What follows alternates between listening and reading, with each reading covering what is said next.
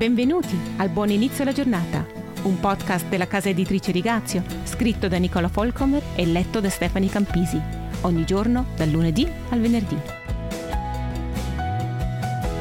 Ebbene, care ascoltatrici e cari ascoltatori, essere gentili quando tutti sono gentili con me, oppure quando sono ben riposata, quando ho tutto sotto controllo, accolta da facce raggianti e concentrate quando vado a scuola o in chiesa, non è di certo un'impresa difficile.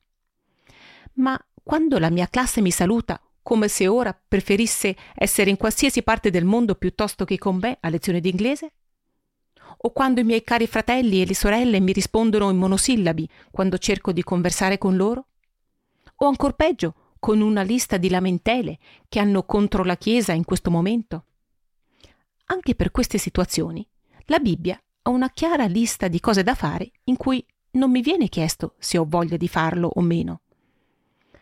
A volte devo anche fare esattamente il contrario di quello che vorrei fare. Anche questo si può imparare. Ieri abbiamo già visto il versetto da Colossesi 3, 12. Rivestitevi dunque, come eletti di Dio, santi e amati, di tenerezza, bontà, umiltà, mansuetudine, autocontrollo.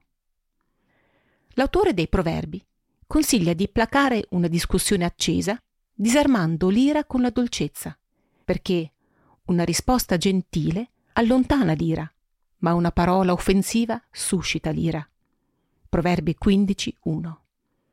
Oppure le parole gentili sono miele, dolci per l'anima e curative per le ossa. Proverbi 16.24. Paolo rafforza ancora questa chiamata nella sua lettera ai Colossesi la vostra parola sia sempre in grazia e condita con sale. Colossesi 4, 6. Le mie parole devono essere ricche di grazia, gentilezza e vivacità. Questo significa che ciò che dico non deve dipendere da capricci o dal mio attuale umore. Come Daniele, che dopo una lunga notte in compagnia di leoni affamati, saluta il suo re con estrema gentilezza. O re, vivi per sempre. Daniele 6, 23. Oppure come Giuseppe, che nel mezzo della situazione disperata nelle prigioni del faraone, si prende il tempo per informarsi sul benessere dei suoi compagni di prigionia. Genesi 4, 7. E anche Boaz, che saluta i suoi lavoratori nei campi all'inizio della giornata con le parole Il Signore sia con voi. Ruth 2, 4. E se lo augura per davvero in un periodo di declino economico e spirituale del popolo di Israele. Il mio augurio per voi oggi non è necessariamente che vi troviate in una situazione in cui potete praticare la gentilezza. Purtroppo temo che ci saranno più momenti in cui non avrete voglia di distogliere l'attenzione dalla vostra vita, mostrando interesse a chi vi sta intorno.